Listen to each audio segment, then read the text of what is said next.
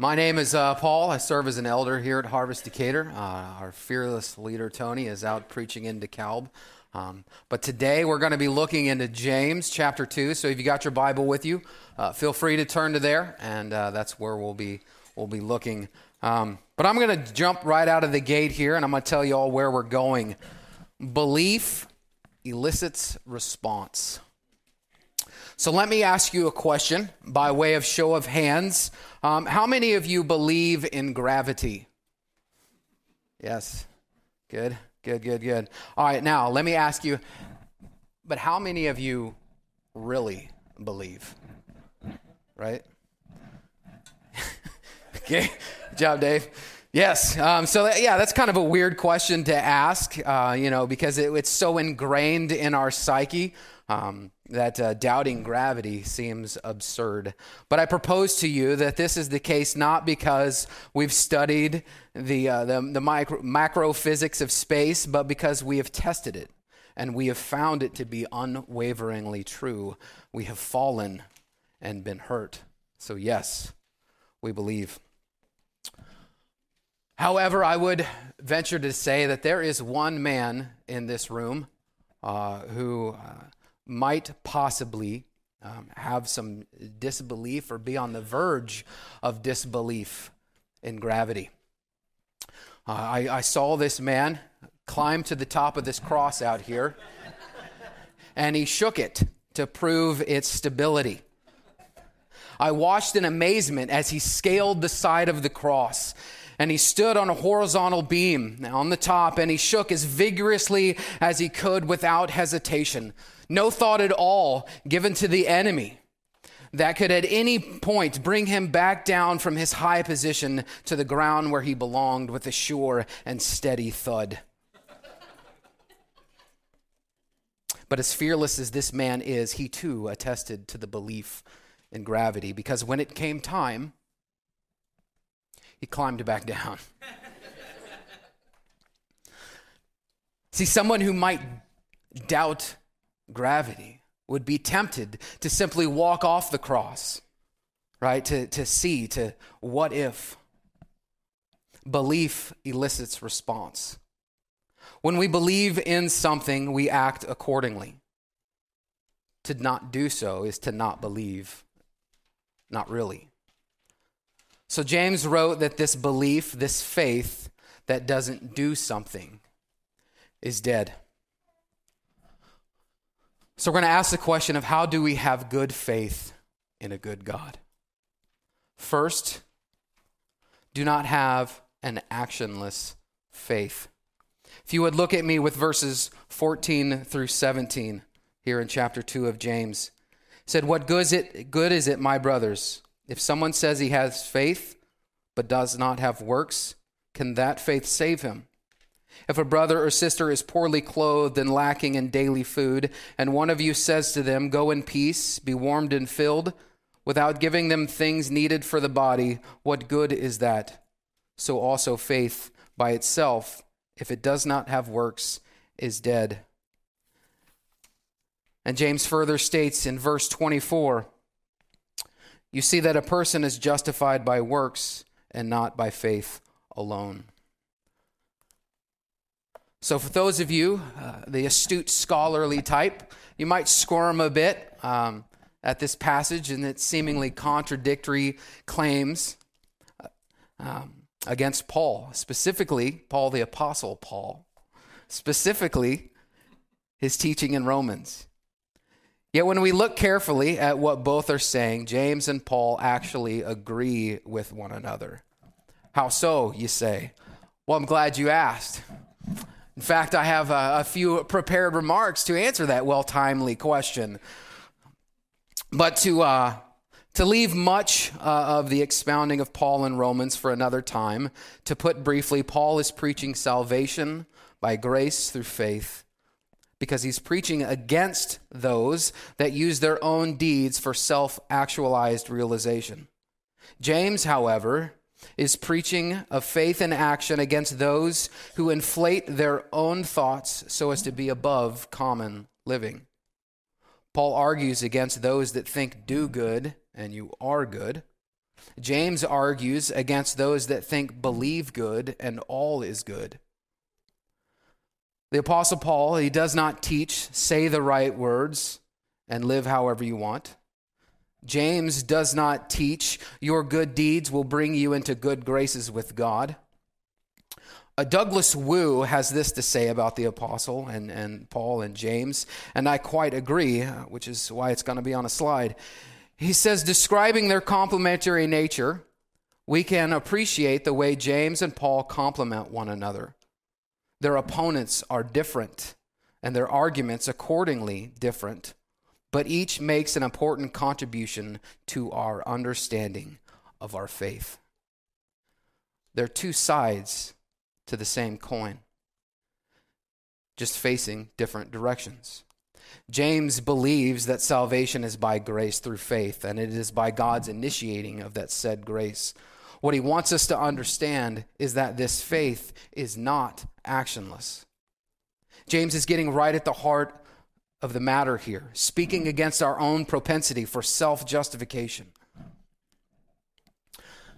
I don't want to spend a, a whole lot of inordinate amount of time describing this, this difference and similarities between James and Paul, because James carries his own weight uh, in this God-breathed letter to Christians spread around the world. But as a way of further insight, I want us to consider that this coin is one truth debunking two myths. One is the actions of an insecure person who covers it up with accomplishments. The man who strives for success in all that he does to assuage the question nagging at his soul, am I enough? Do I have what it takes to be a man? The woman who compares her house, her children, her career with others, desperately seeking to be loved, to be cherished, to be chosen. The other is is is a is a is the claims of the doubtful who cover it up with piety. The man so focused on doctrine and discipline, espousing how vertical he is. The woman talking about the faults and failures of others while broadcasting her own goodness. The truth is neither has faith, and neither is righteous. And the myth is that both think they are good when neither sees the state of their mind for what it is.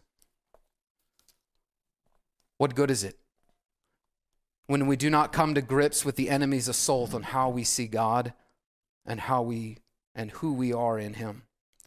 What good is it if we say we have faith, if we posture piety, if we display goodness, but we don't actually do good? What good is it? It's not. Life produces fruit. A plant with no life is dead. A life with no plant is nothing. Like the, the a false pagan view that our souls can linger here on earth in a disembodied form. Uh, that's nothing. Same with disembodied faith. It's nothing. It's useless. Taking zero actions brings zero benefit. If someone is hungry and without proper clothing, and you raise your hand to bless them and you say, my child, depart in peace. May you be kept in warmth and great nourishment. What does this, this holding of the hand actually do? It's lazy. It's useless. Ineffective. It's a gesture of death. But our faith is not. Jesus offers living water, and whoever drinks from him shall have rivers of living water flow out of him. That doesn't sound lazy or ineffective, does it? No, it sounds powerful and life-changing. In Martin Luther's words, oh, it is a living, busy, active, mighty thing, this faith. So Harvest Decatur, let's be on the lookout for how we do good to one another and in our community. So how can we have good faith in a good God? By not having actionless faith. Secondly, James tells us, do not put faith in your actions.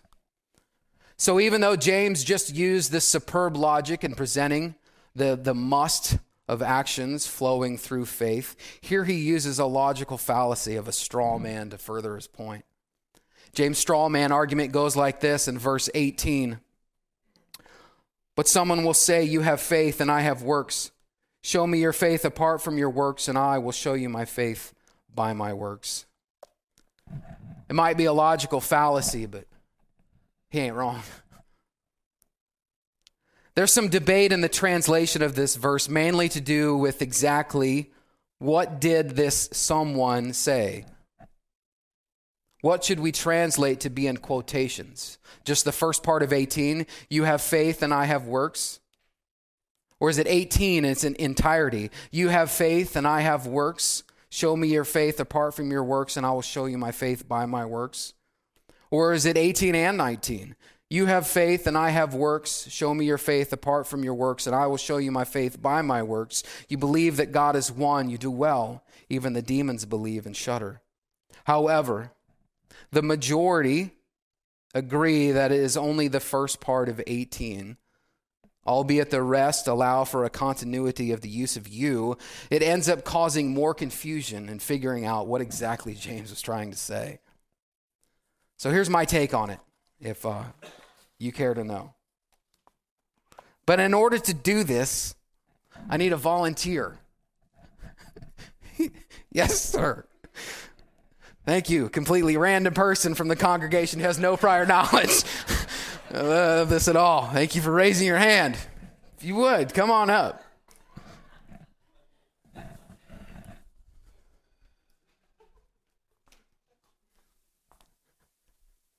Good, good. All righty. So, uh, someone, meet everyone. Everyone, meet someone. Good. All righty. So James says, hold on, we'll find it.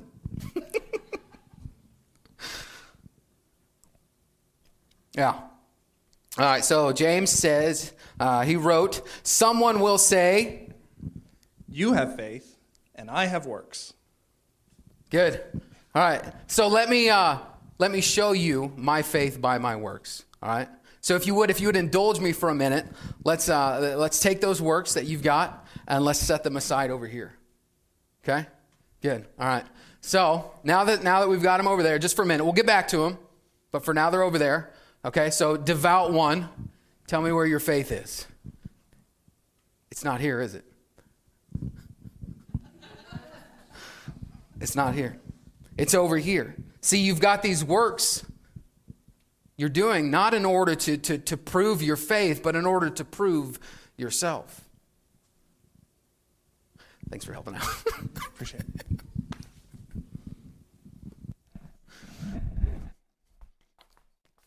it. Thank you, Josh. I appreciate that. So you see, James points out here to not put our faith in our actions. If we try to claim that some are good, that you have faith and I have works. So some some have faith, some have works. One of those, you know, is, is my thing. You know, then we're missing something. James wrote, conversely, I'll show you my faith by my works, by my actions. There's no this or that. There's no one or the other. It's now and always one and the other. That's like trying to say that some are good at loving God and some are good at loving people. But Pastor Tony pointed out when he preached First John that we're called to do both. It's like saying that some are, are good at love and some are good at truth. But Pastor Tony pointed out when preaching Second John that we're called to both.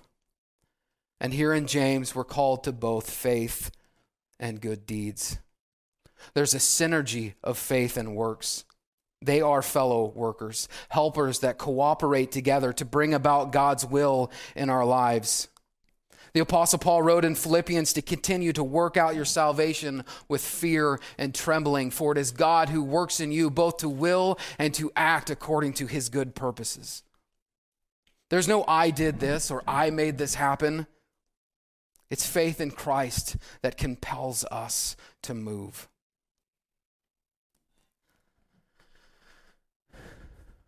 So can I tell you a story?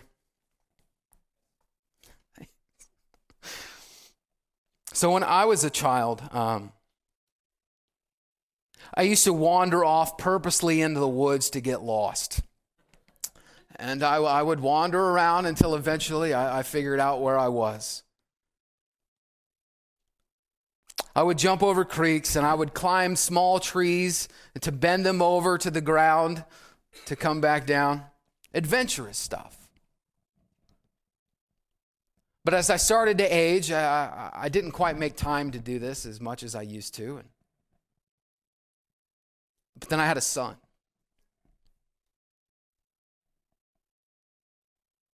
And I thought, when he gets older, I want to do that with him.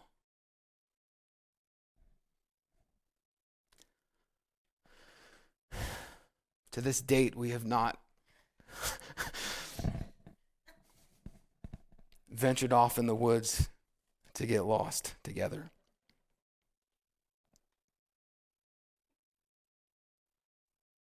As my children are getting older, I am sensing more of a need to go beyond the daddy says so stage and build into them strong bonds of faith and dependence upon God.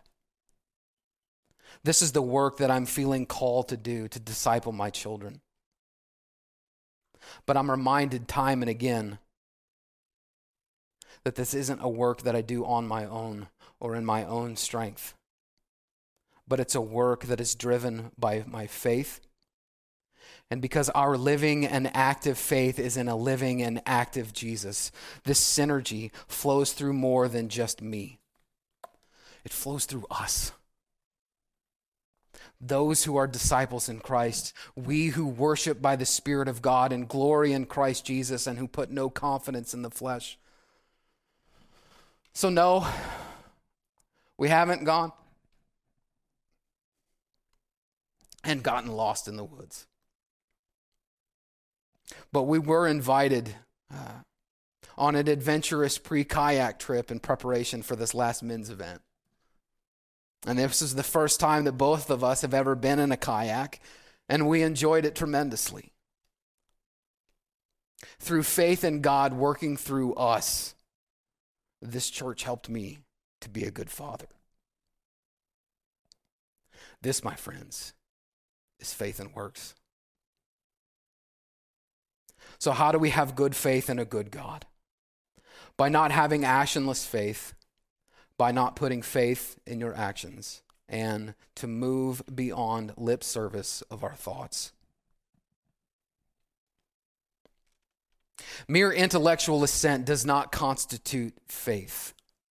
Show of hands, who believes in gravity? No, wait, we did that one. Um, who believes that investing is is is good for the future, right? For retirement. Yeah, yeah, good, good. All right. So we can believe that investing funds is a smart way to save for retirement, and we can tell others the same and, and what to do. Uh, but then when we get to the time of when it's time to retire, and we look, and we don't have any money there. Because believing it will and saying it will doesn't matter unless we actually invest the funds.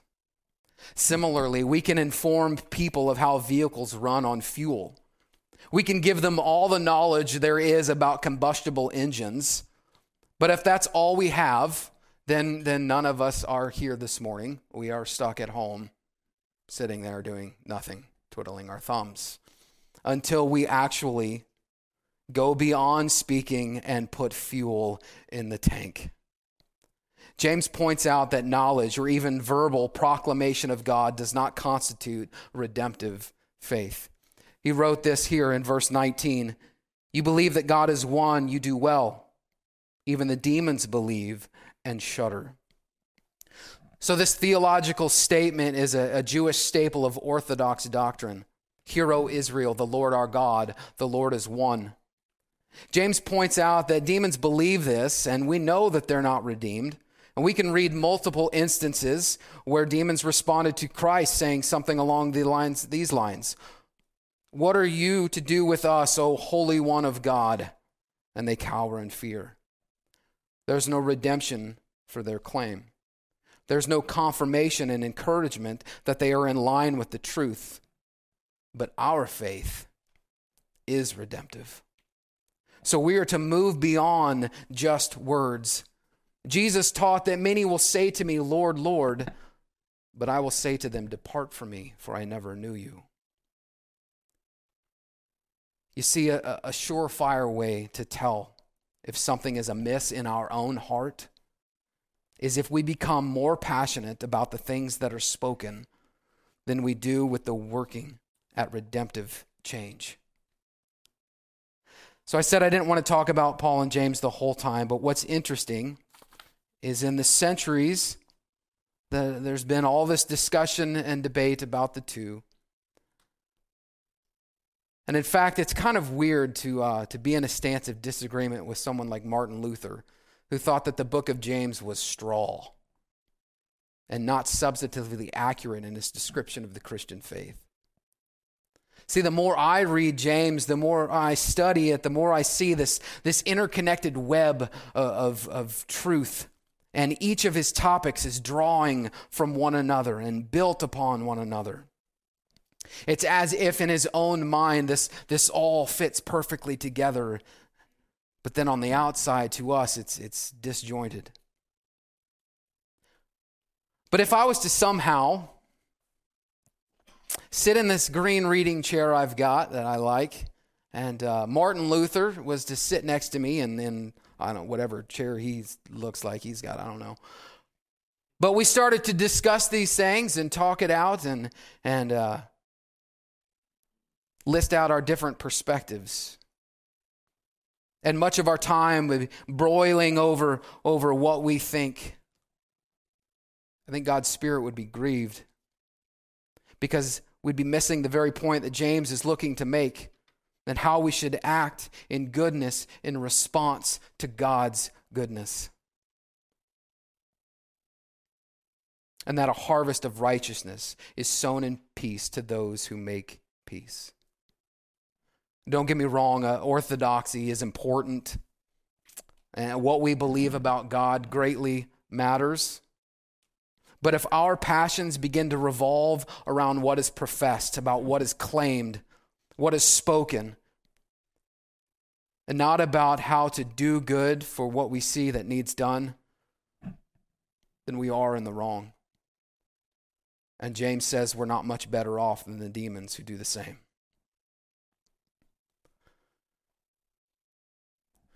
So James, he's a, a likely it's that he's the brother of Jesus, Jesus and the leader in the early Jerusalem church. He didn't pull this teaching out of thin air. Jesus said something very similar, it recorded in Matthew five twenty. It says, "For I tell you, unless your righteousness exceeds that of the scribes and Pharisees, you will never enter the kingdom of heaven." Those are strong words from our Lord. Our righteousness must surpass that which is superficial only. Our faith compels us to move beyond lip service. Our Lord calls us. The inspired scriptures, they command us to move beyond surface into authentic, genuine, and quite frankly, vulnerable connections with God and with each other.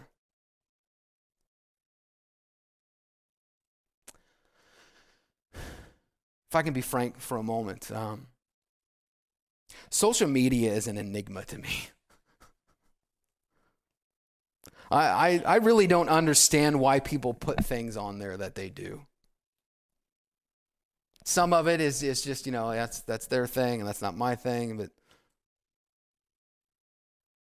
see, I, I, as a means of self-preservation for the social anxiety I felt as a child, I developed a skill set of, of always controlling how people saw me. It baffles my mind how people just throw anything on, on, on there. Like I said, it, it, some of it's, you know, it's, it's, you know, not my thing, not my cup of tea. But some of it's like, maybe that's not really the best thing to do there, bud.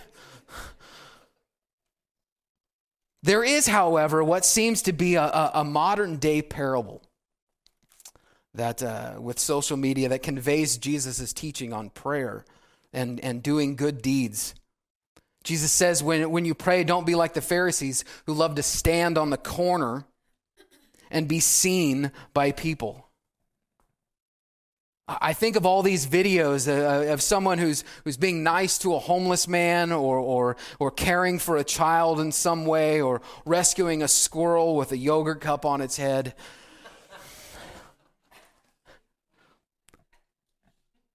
What's the video about? You want to help a homeless man, that's good. Do it, but why record it? Why record anything? Because you want it to be seen. You want the story to be told. But who comes out the hero? Our faith? Our Lord? Or the one who's doing good? Jesus said, don't let your right hand know what your left hand is doing. So social media, it's, it's an avenue for an exchange of ideas. You know, whether it's effective at that or not is, is a moot point. But the question is, is do we get sucked into this self-promotion? Do we put on a Facebook face that portrays piety? Now, see, when I, when I say we, I don't mean you. I mean we. James makes it a point here, and what he's driving at, and many many comment on, is is that this this faith in action is about showing a proof of faith. But this proof, it's it's not done in order to convince others. No, this proof is for our own use. We needed to examine our own hearts, examine our own motives, examine why we do what we do. Is our faith guiding our actions? If not, what is? When our faith is guiding our actions, fruit will follow. Love, joy, peace, patience, kindness, goodness, faithfulness, gentleness, and self-control, because those come by the way of the Spirit, dwelling within all of us who are disciples of Jesus. But if you're not seeing those in your life, then look to see where your faith is. If someone else, uh, someone in your small group or, or Pastor Tony begins to see that those are not in your life, then take heed to their admonishment and look to see where your faith is. Elders, if at some point you ever see a hint of superficiality and self-promotion in me, then I beg you, I challenge you as a man to call me out on it.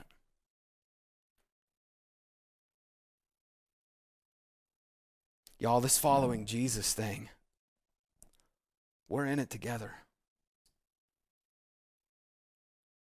In fact, it's this very aspect of accountability in the discipleship process that we intentionally seek after through our small groups. This is why we proclaim the authority of God's word without apology, because it is useful for teaching, for reproof, for correction, and for training in righteousness. So how do we have a good faith in a good God? By not having actionless faith, by not putting faith in our actions, to move beyond lip service of our thoughts, and lastly, to move despite our differing paths. Take a look at Abraham, the patriarch of the Jewish nation. He was obediently responsive to God. Many of us know the story, but to give a quick recap, God promised Abram he would be the father of many nations. After years of being childless and efforts on his own to bring about that promise, God finally provided and gave him a son of promise. And then God does the unthinkable. He asks Abram to sacrifice this promised child. Abram trusts in God and by faith is obedient up to the point where Abraham would have had no doubt that he would have went through it if God had not told him to stop. James writes this, Was not Abraham our father justified by works when he offered up his son Isaac on the altar? You see that faith was active along with his works, and faith was completed by his works.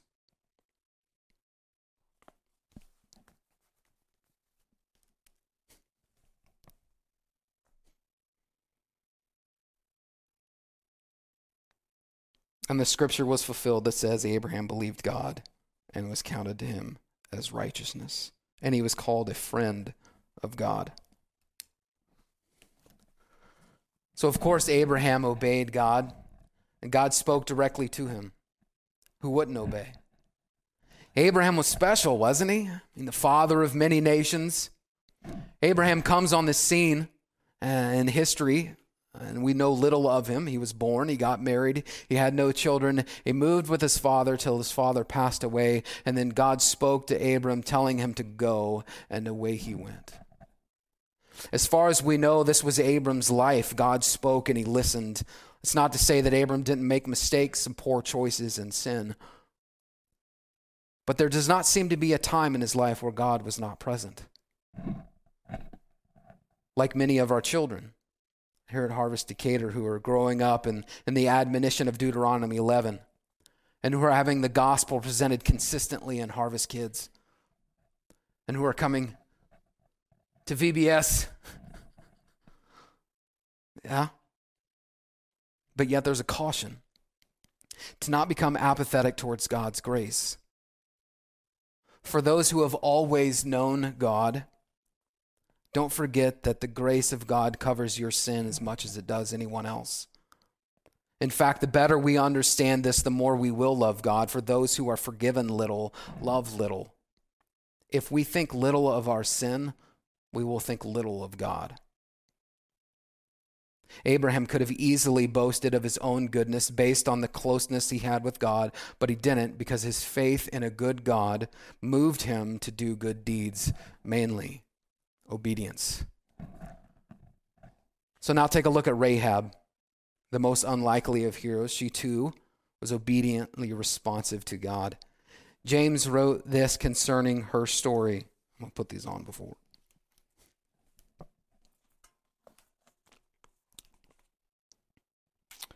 You see that a person is justified by works and not by faith alone. And in the same way was not Rahab the prostitute justified by works when she received the messengers and sent them away by another way? So Rahab, a citizen of an enemy, exercises faith in God of another nation. Unlike Abraham, Rahab's sins were apparent to everyone, and no one would ever confuse that she was God's friend, and yet she acted as though she was. God's people were in need, and Rahab helped them. That's what friends do. Rahab's life was not easy. There was no clear-cut direction of go or do this. She stepped out in faith, and she showed love to people that needed it. She had heard of all that God had done in the Red Sea and beyond, and believed him to be the God in the heavens above and on the earth beneath. Because of her belief, she showed kindness to God's people. She didn't boast of her great understanding or how she could see the truth as one being far from God. She simply sought the kindness of God. For those of us who struggle at life and at times God feels like he's a nation away, remain steadfast in your faith. Remember, all good things come from God, for our God is a good God.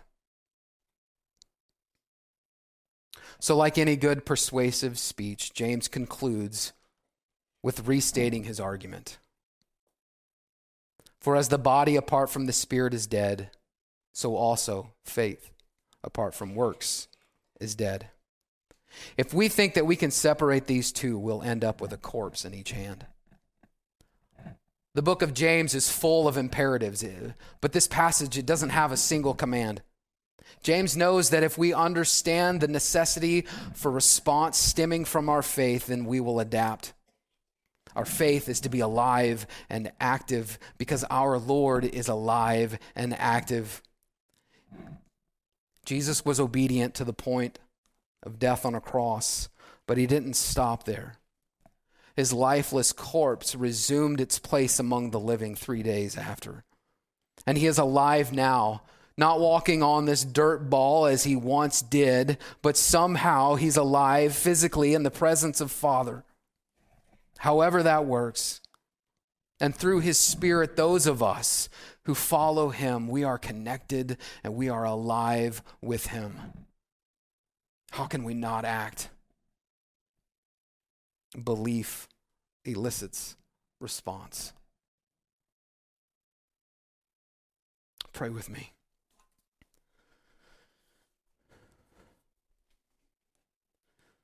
Gracious Father, I thank you for your grace. I thank you for your gift of love and your mercy.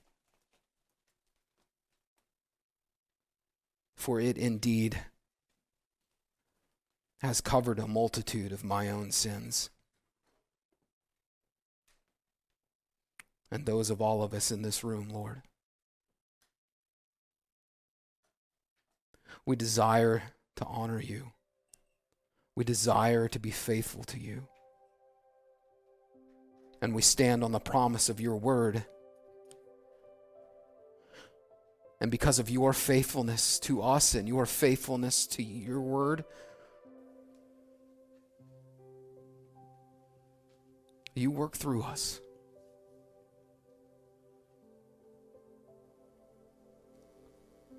God, we do not want to be idle. We do not want to, to stand by and and watch time slip away.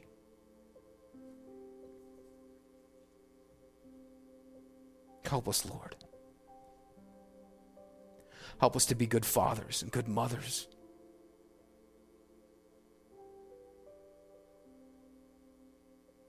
Help us to be faithful brothers and sisters.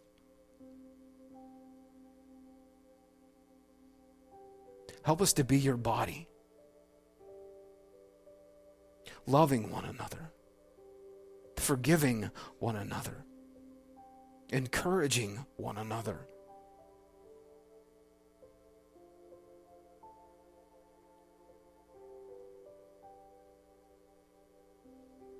Help us to be like you.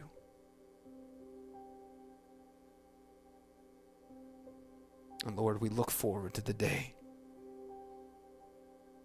where we get to be with you again. In the true sense. It's for your glory that we pray, Lord Jesus, and by your name. Amen.